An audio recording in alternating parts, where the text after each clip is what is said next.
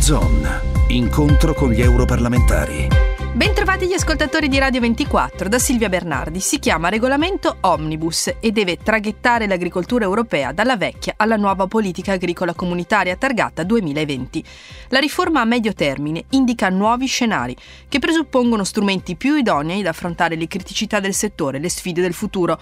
In campo ci saranno una regolamentazione più moderna ed efficace che interverrà a modificare sensibilmente i pilastri della PAC 2013 in termini di sviluppo rurale, pagamenti diretti, regolamento regolamento orizzontale e OCM. Ne parliamo con l'europarlamentare Giovanni Lavia. Cosa cambia dalla vecchia alla nuova politica agricola? Si tratta sostanzialmente di una revisione intermedia nell'ambito del periodo di programmazione 2014-2020.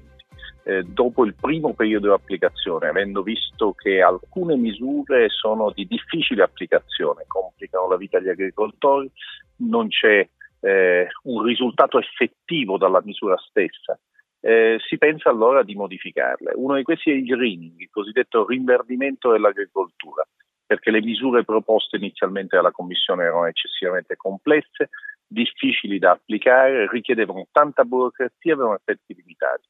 Eh, vediamo di semplificarle. Dall'altro lato altre misure come quelle relative eh, alla tipologia di imprenditore che può offrire gli aiuti, oppure ancora eh, le iniziative eh, connesse con i giovani eh, trovano nuovo slancio in questa revisione di medio termine della PAC. Quindi ci saranno attenzioni particolari per i giovani agricoltori?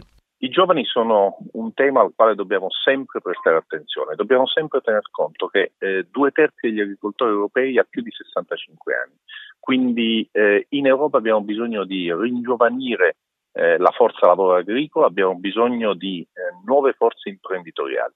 Per questo l'Unione Europea ha sempre prestato attenzione ai giovani e continuerà a farlo in misura ancora maggiore nel futuro della politica agricola comune. Rispetto a questa revisione, che cosa meriterebbe ancora maggiore attenzione? Beh, eh, sicuramente le politiche di sviluppo rurale e di questo ne parleremo in Parlamento.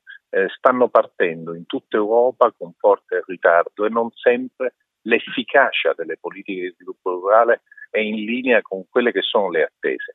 Abbiamo bisogno di fare più investimenti nello sviluppo rurale perché abbiamo visto che l'agricoltura, anche in zone svantaggiate, eh, resiste ed è in grado di produrre reddito e occupazione quando c'è eh, eh una politica che ruota attorno, una politica fatta di strutture, di investimenti, una politica fatta eh, per la terziarizzazione dell'agricoltura, quindi una politica eh, di sviluppo rurale per le aree rurali e questo dovremmo continuare a implementarlo con risorse comunitarie e con maggiore capacità di attivazione di queste risorse da parte delle autorità nazionali e regionali che non sempre sono attiviste.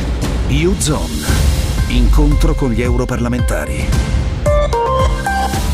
In collaborazione con Euronet Plus.